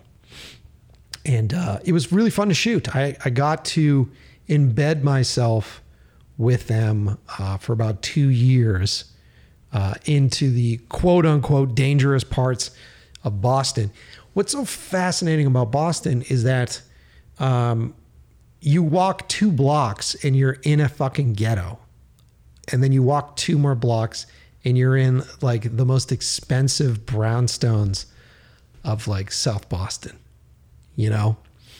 Um, so it was really fascinating to me, and I, I really loved the pass that I got to sort of immerse myself as like a middle class white kid, immerse myself in um, these quote unquote more dangerous neighborhoods. And what I learned is that they're not. they're not these dangerous spots. They're not these places that uh, the suburbanites are just like, don't go to fucking Dorchester or don't go to Mattapan or, you know, don't go to these spots where it's dangerous. That's where the gangs are, and the gangs are going to shoot you, and the gangs are going to rob you. It's bullshit. Most of the gang violence, if not all the gang violence, is gang on gang members. And a lot of these kids uh, are still playing out beefs that existed from their fathers and their uncles. And they don't even fucking know what they're about anymore. You know, those guys are fucking incarcerated and they have no idea why they're fighting. Um, and uh, it was interesting. We got to hang out with uh, a bunch of different uh, gang members, and then we got to hang out with the uh, street community. Um, not the street community. What the fuck was the name? It wasn't Street Smart, but it's been a while since we did this because we finished this in 2018, 2019. Um, so there's a group of uh, ex-cons. There's a group of concerned citizens that uh, formed this company or formed this group that would act as in-betweens, like uh, father figures for these gang members that would uh, meet up with them and help them do basic things like you know uh, you're having trouble reading maybe your eyesight's fucked. I'll take you to get an eye exam or uh, let me help you get your driver's license. And they also acted as mediaries between the different factions. And so they would be in between often at different events or different like public events. And they were fascinating. So I got to ride with those guys and see how they handle things. And and to see the lack of funding and the lack of uh, understanding that comes from the political side of things, um, and then how these uh, men and women are trying to keep a sense of safety and a sense of uh, family within these neighborhoods where family's broken right? These are young teens that are going through everything that I went through as a young teenager, except they're doing it on the street because their families are oftentimes it's a mom, a single mother that's got to work three, two three jobs. And so she's not around. So the kid is a turnkey kid, right? Comes in and out of his apartment uh, and then doesn't want to just sort of sit in this like crappy spot that they live in. He wants to be out and wants to be with his friends. And so he's living all those dramas that I lived behind closed doors. He's living them on the street, under the eye, under the watchful eye of the police, under the watchful eye of other gang members. So it's a pretty dangerous scenario for a lot of these kids. And often you're born into a gang specifically because you were born on a street. And then this will blow your mind there's over 125 or something gangs or were at the time in Boston. I think it's something like that. You got to check this movie out. Um, and the good news is it just got picked up by Showtime. So big shout out to Rudy. Big shout out to Coach Wilson. Big shout out to the crew, the team behind it. Um, and I know like Malik and Tony Fernandez and everybody that worked on the piece with me, as far as the camera crew is concerned. Um, big day. It's really cool. And uh, keep your eyes out for it. I don't know when the premiere will be. I'm sure I'll post about it on uh, my Instagram, but uh, look out for This Ain't Normal, directed by Rudy Hypolite. And I got to tell you this right now Rudy is, as a director, I've had him on the show uh, go check out episode 83. We we briefly talk about this stuff. I should have him on again. Um, but Rudy is is is a gentleman. He's one of the best guys that I've been able to collaborate with because he knows how to put talented people around him. He knows how to get out of the way, but he also knows how to embed himself he comes with so much empathy and understanding. And so he knows how to put himself in these neighborhoods and to convince um, these folks to tell and share their stories. Uh, he's a great dude. Uh, the last piece, I, I worked on three things with him. I shot uh, some of the early stuff for his new film, I think he's doing on barbershops, which was fun. It was a lot of fun. And I've got so many stories about uh, being in these neighborhoods. You know, you you would go to a park in one of the roughest neighborhoods in Boston, right? You'd go to a park and you'd see all these kids hanging out at a park and you'd see this guy in his 40s, like older black gentleman show up and set up a barbecue and he'd just start making hot dogs and start making hamburgers and hand them out. You know? You do that shit in a fucking white neighborhood, they'd call the cops and be like, there's a fucking child molester out there handing out hot dogs to kids. You're not here, man. And the food. Oh, you know, I'm such a food fucking nerd. The food I had was so great. I've got so many good stories about the food that we had on sets. We walked in, I'm not going to remember the specifics, but I'll give you the overview. We walked into this spot. Where was it? Was it in Dorchester? We walked into the spot that was like a Caribbean. So it was like a Caribbean vibe. We go in, and it's like, ah, it just seems very like like schlockly put together. And I don't mean that in a disrespecting way, but it just seemed like it was just sort of put together. There were a couple of like glass countertops with nothing underneath them. It looked like maybe they would would be like presenting desserts or food in there or whatever the fuck it was. And this place was just like I don't want to say it was a shithole, but it was, it just felt that way, right? So you walk in, and uh, we're like, "What's going on?" And they're like, "This this food is amazing. This food's gonna blow your mind." Okay, you got me. And so he goes over to the counter, talks to this woman. Uh, I th- I don't know if she was from the islands, but she definitely had an accent, and she was just like, "You guys want food?" And I'm like, "Yeah, okay." And so there's this whole production where they bring out like a folding table and plastic chairs, and they set it up inside of the shop. And so she just walks around, and she's like, "What do you want?" and I'm loving this, right? Because th- you can't get an experience like this. This is, you know, uh, a once in a lifetime kind of thing. I'm like, what do you mean? What do I want? There's no menu in here. Like, what? What do you got? What is it that you make? You know? She's like, I do a chicken that's really great, and I do this that's really great. And I was like, yes, yes, whatever it is that you're gonna make, yes. This experience to me is so great. And so uh, she takes off, and she goes in the back, and we're there for a while, hanging out, telling stories, sitting around on these plastic chairs or wherever we were in this space. And this woman, and I think like her daughter or her son, I can't remember, go in the back and they they from fucking scratch cook us a meal. And they come out with like this jerk chicken and lay it all out. We have like a family style meal in this spot. It was just amazing. And how like respectful and uh, excited to share they were. And this is just one of many stories. We were doing the barbershop movie, and uh, Rudy knows what a food fucking junkie I am because we've been friends long enough. And he's like, I got a surprise for you for lunch today. And I'm like, I fucking hope so, dude.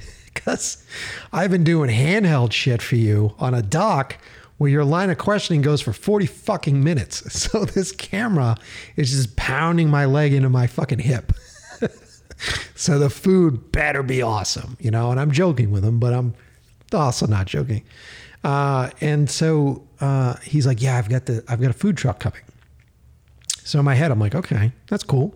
He's got a food truck. So maybe he's got like one of those like, uh, what do they call it? Like a Katina truck or, you know, the fucking dudes that come around with the fucking, uh, beep, beep, beep, the horn. They show up and they drive up and they have like a couple pizza boxes in the back and they have like hot dogs, bags of chips. You know what I'm saying? You see those all the time at like construction sites. That's what goes in my head. Got a food truck coming up. Okay.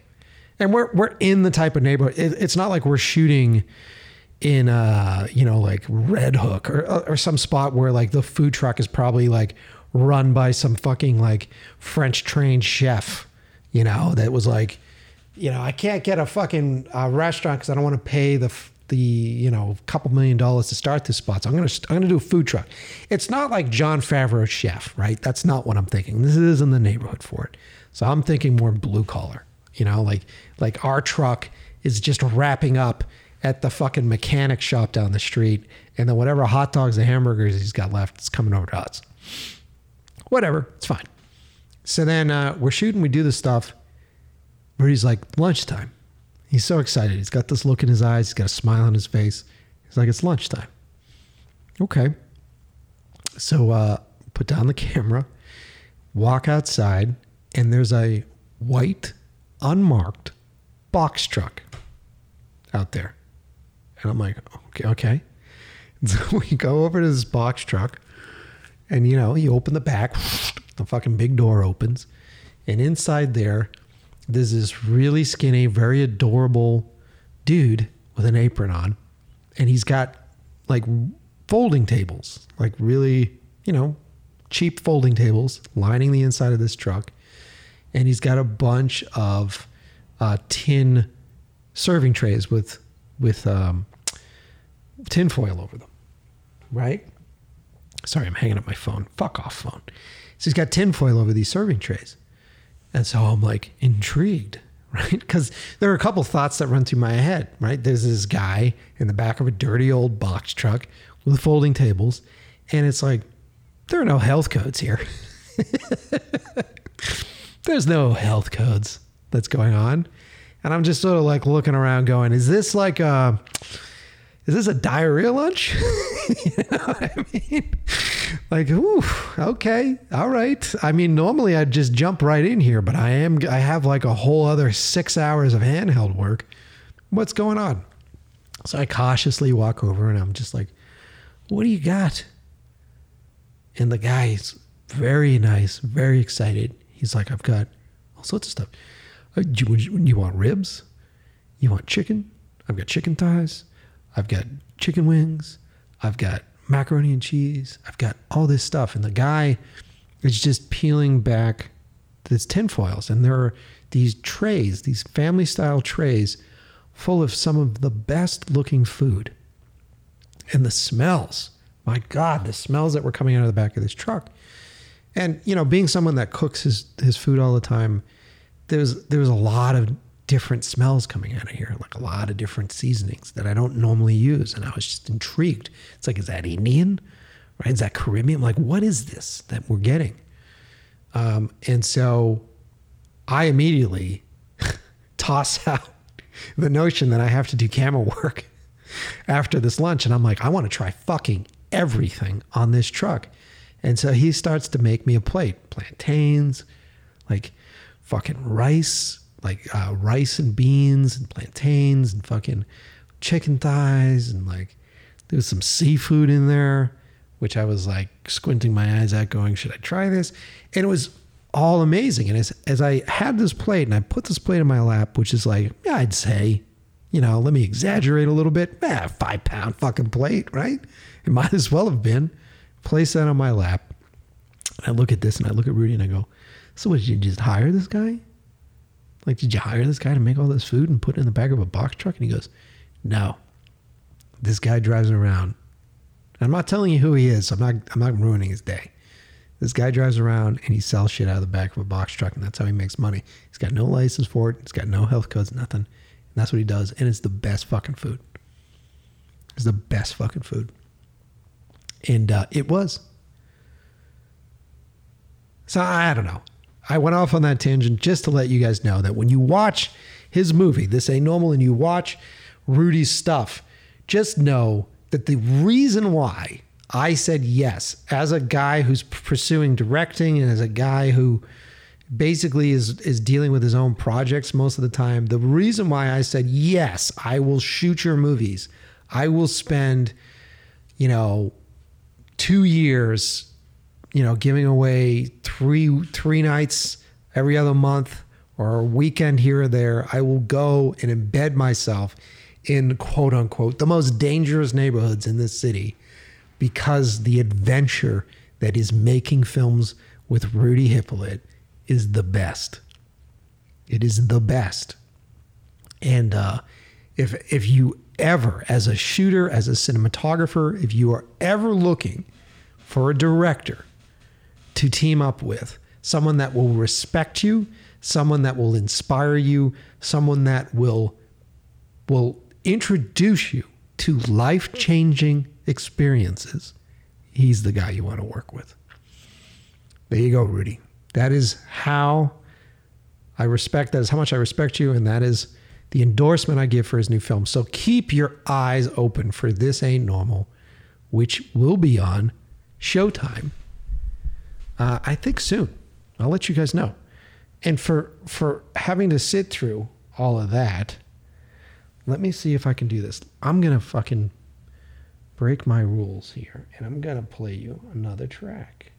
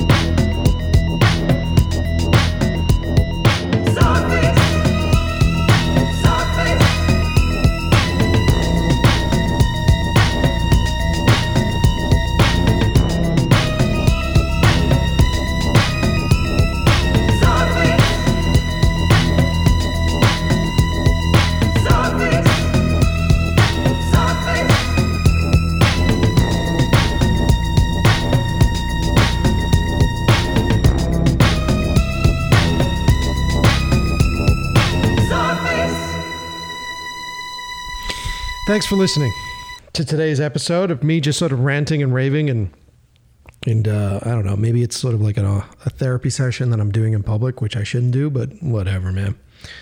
Um, a big shout out to uh, Lance, my buddy Lance, and George for uh, uh, coming and hanging out and surprising me on my birthday. Um, and for obviously Gina, the best in the world. You know, she's been so involved with like concepting and producing and directing two music videos a day apart, two completely different concepts, two completely different treatments, two completely different crews. Uh, and seeing how she was able to pull it all together, uh, I can't wait till you guys see these new videos. You'll see uh, how intense and how amazing her work is on them.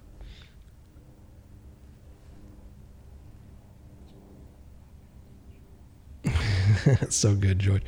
Um, and you'll be able to see the work. But she also uh, just took the day off and cooked for me all day, which was really great. And she made us a great meal. What we have? We had like swordfish, uh, and then we had these lentils, which were really great, charred vegetables, um, and then she made like a giant pop tart for the cake, which was great. And the food was really cool. And then I really wasn't expecting it. I thought I was just going to hit the record store, which I did. I, I, I picked up way too many albums. She picked up a couple albums for me. Uh, right now, our vinyl collection is very full, which is great. Um, and then I thought I was just going to come back and take some naps like an old fucking man uh, and try to recover from like two ridiculous days of, of filming. And uh, it turns out that Lance came over. Lance came over and his buddy George who just moved out here to California, and we hung out, drank beers, and played vinyls. And it was so much fucking fun. Those of you who follow me on Instagram, you guys saw some of the videos, the ridiculousness. And that was just the three of us, the four of us, hanging out. And uh, it was a really fun, it was a really fun night. Um, and, uh, you know, this isn't the end of it. There are so many of us that have our birthdays in July right now. Uh, my buddy Rick Darge just had his birthday. Um, we're going to continue the celebrations for the next couple of weeks, and uh, we'll see how things go with COVID. Um, but uh, yeah, so thank you everybody that uh, sent me birthday wishes, and um, I saw it. I appreciate it. I tried to respond to each and every one of you. Um, big shout out to you guys for that. Um, and before I go, let's see what else did I have on my list. Where are we at here? It's a nice long episode. Um, yeah.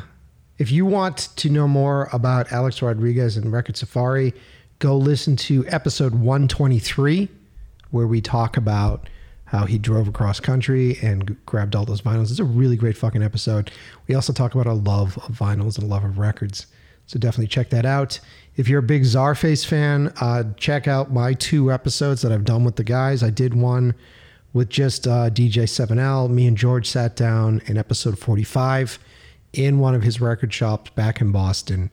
Um, and this was right when I was having a crisis about music and how I was like, fuck, man, I just am so far from music. Help me find music again, George. Um, and uh, he did a really good job of that.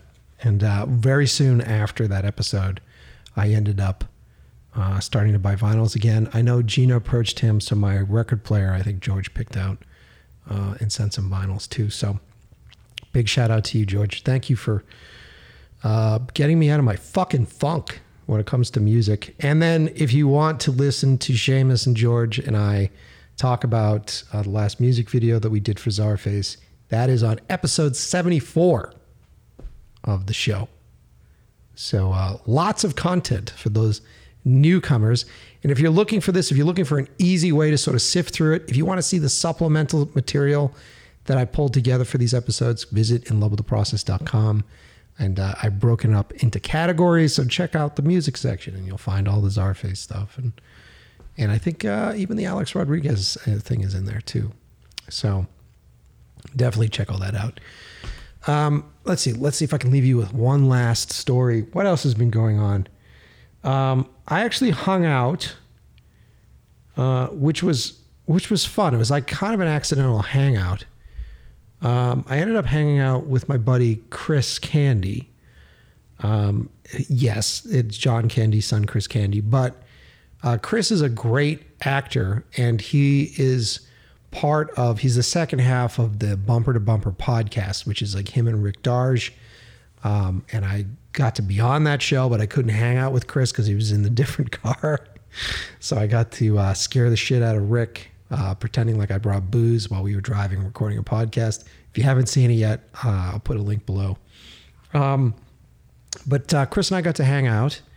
We went and had a couple of beers, and then uh, he randomly invited me to a midnight screening of Kill Bill at Tarantino's theater, which is what the Vista. Is that what they call? Is it is it the Vista? No, it's the New Beverly.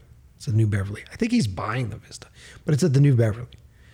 Uh, and here's the thing: one of the best parts about living in Los Angeles as a filmmaker is that there are a lot of really great little communities and cinemas, like uh, locally owned or Tarantino owned cinemas, that are screening older films um, the secret movie club episode of the podcast that I did.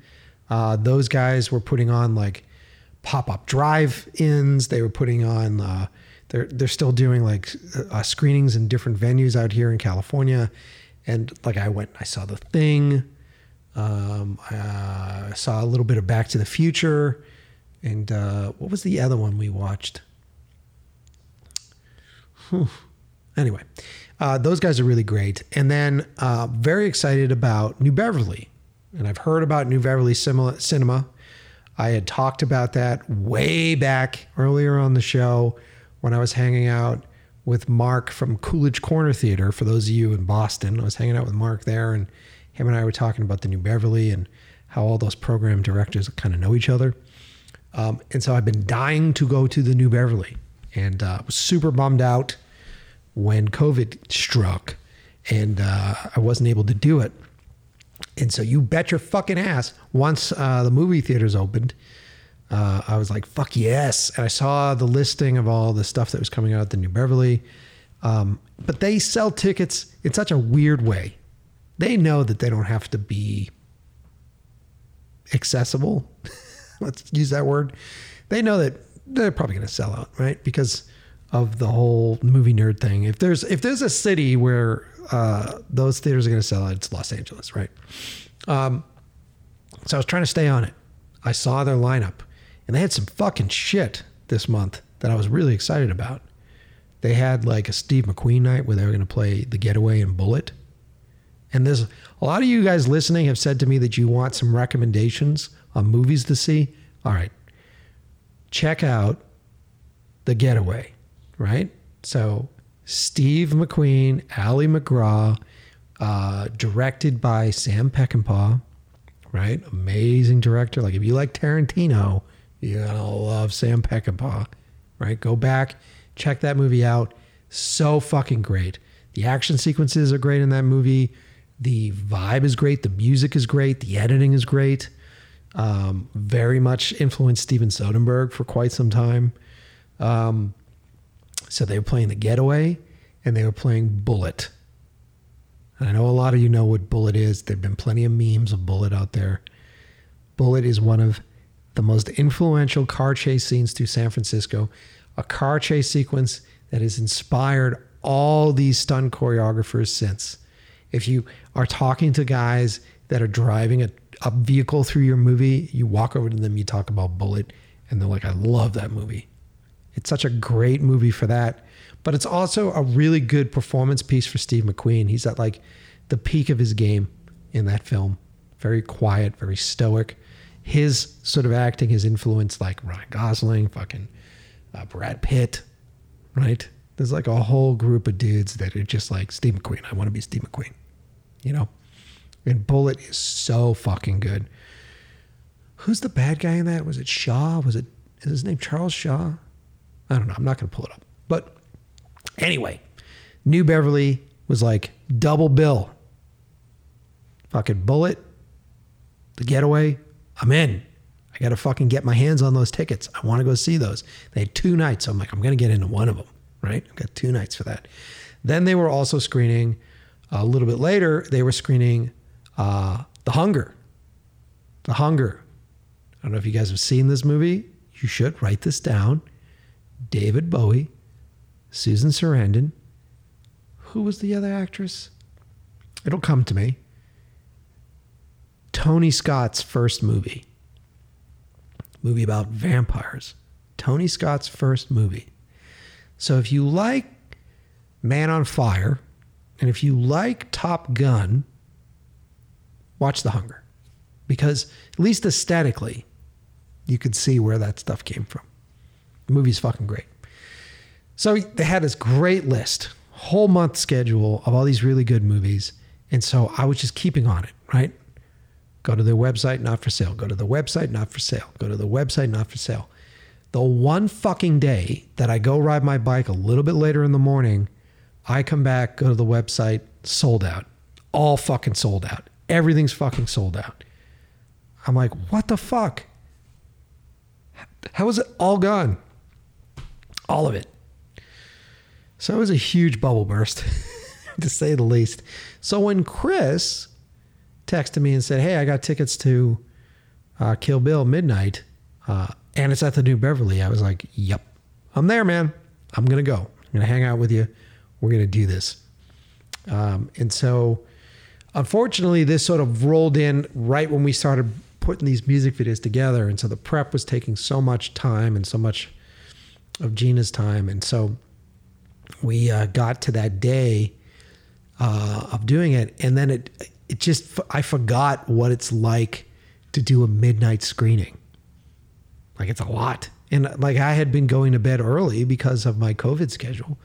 And so the night before, I'm like, I'm going to stay up till like three and try to get myself on track. And which fucked up my schedule the next day because then I woke up too early and I was super fucking tired. And I'm like, ah, I don't want to be an old man and not go to this fucking thing. And so then I came out and Gina was like, it was late. It was like nine o'clock or whatever it was. And, and she's still fucking pounding away on prep. And I'm like, fuck, we probably shouldn't go, right? Because you're to fall asleep as soon as you stop doing this. And I might fall asleep. You know, we probably shouldn't go. But let's just tell them, let's go get drinks with Chris and his girl and hang out. So we did, and we met a bunch of really cool folks. We went and had a bunch of beers, which was nice. I forget the bar that we went to, but it was uh it was like a rare Irish pub out here, which you don't really see much of. And it was like a really down and dirty Irish pub. Um was it over in West Hollywood? I don't remember. But it was this really great spot. And uh met uh some writers, met some other music video directors, and we all talked shop. It was a really fun hangout. And it turns out that we all decided not to go to the New Beverly and we just hung out and had a bunch of beers. And it was just nice. It was just really nice. And this was on Friday, right? I think it was a Friday. Really nice. And then um, Chris, like offhandedly, was like, "Hey, you uh, you want to go see some rugby tomorrow?" and I didn't have anything to do. and I was like, yeah, all right. Yeah, let's do it. And he's like, yeah, you know, I have no idea what to expect. I got these tickets. We'll go see rugby. I'm like, where the fuck is rugby? Is rugby a thing in the U.S.? Like, what the fuck? And I had never even watched rugby. It's like, this is like real man's football, right? It's like football without all the rules. Isn't that what rugby's supposed to be? Isn't that uh, what uh, Tony, the actor who played Bullet Tooth Tony, wasn't he a rugby player initially? Uh, and so I was like, yeah, all right, I'll go. Um, and so that Saturday, the next day, ended up hanging out again and uh, went and saw this fucking weird ass rugby game. and I was posting about it on Instagram. Weird rugby game where two teams. What was the name of the team? They weren't the Martinis, but they were. I know if Chris is listening to it, he's like yelling the name. What the fuck was it? Something Martinis. It's this weird team that's an LA pro team that's put together by this guy who owns a liquor store. and so, like, he, I think it's like the Martinis or the Christinis. I forget, but it's the dude's name, you know? And so the team's named after the guy's name. And then they're supposedly making a drink after the team. And it was just kind of, it kind of felt like, in a weird way, it felt like a sports event combined with like backyard wrestling, right? They had like a halftime show with a, a whole other rugby team that came out and played in like fucking ba- banana hammock briefs. and they were running around, beating the shit out of each other in underpants. It was a lot of fucking fun. And I ended up going over to the Coliseum out here in Los Angeles, which I'd never been to before. And that was cool. Um, it was just a great time. It really was. And I never like I usually I'm not a sports guy. I know I'm from Boston. I'm supposed to be a fucking sports Sox, dude. You know? How the fucking Patriots doing? The Fucking Bruins, the Celtics, bro. No, none of that. None of that. And the thing that I hated about sports, because I was a bar guy, whenever there was a fucking game on, every goddamn fucking bar had a TV that was so fucking loud. So moving out here to California has been kind of a relief as far as the bars are concerned because yes, there are sports fans out here, but it doesn't run the fucking the city. It doesn't take over everything. So anyway, I, I I'm not normally a sports guy. Not normally a dude that would go to a game, and uh, uh, this was fucking great. The closest thing I could compare it to is like is like VFW Hall wrestling. and it was a lot of fucking fun. And then um, we ended up continuing to hang out. We went to uh, uh, let's see if I could find this name because I keep talking about LA bars, and everybody's like, well, you, "But you don't remember what they are." Yeah, I know. My bad. Uh, we ended up going to as I scroll through my feed. and you guys have to listen to me scrolling through my feed. Oh yeah, okay. We went to this um, uh, dive bar, which I fucking love. You know, I grew up in dive bars, right? Those of you who from Boston, those of you from the East Coast, the model was my spot, right? I would always be at the model, the model, as assholes would call it. I'd be at the model all the time, and uh, I love places with walls that are painted black, right? Maybe there's a window in the front, and that's it. place smells like fucking piss and beer. That's always has been my go-to. Um, and I've been looking for my spot out here, you know. Um, and I found this place, or or Chris and his girl took me to this spot called Tony's Saloon. Those of you in Los Angeles are going, yes, Tony's Tony's Saloon, really cool spot, man. Uh, it reminds me of like a divey bar from like Atlanta almost, strangely, or like a not Nashville, maybe like an Atlanta, Nashville kind of bar. All black walls, very long, goes all the way to the back, no fucking windows. Um, they've got Buck Hunter in the corner. and uh, we ended up talking to the bartender, and it turns out that this spot, these are the second owners, but this spot used to be owned by some of the some of the wise guineas. You know what I'm saying? Some of the fucking Italian dudes with uh, extracurricular activities. And uh, this place was uh, uh, a place where they would gather the the gambling, uh, the bets. And they'd gather all that in the spot. So some pretty fucking cool history there. And uh, it was so much fun. It was so much fun hanging out with Chris, hanging out with his friends, and just being in that fucking scenario again, being in a dive bar, talking about life, hanging out with fucking people. And this was like a few days before they told us that we got to wear masks again. But I loved it. So big shout out to Chris. Um, thanks for inviting me. And uh, that's it. Enough rambling, enough ranting and raving. I uh, hope you guys enjoyed this episode. Uh, plenty more regular episodes on the way. I am in the process of scheduling out new guests, lining up new folks, um, and trying to squeeze them in while doing this uh, post production on these videos. Um, and then, as far as the movie front's going, things are moving. Things are moving along. Uh, I've got a meeting tomorrow, um, and uh, we're uh, we're getting there. So hopefully soon. But that's it, man. Thank you guys for listening, and uh, as always, I will see you next Tuesday.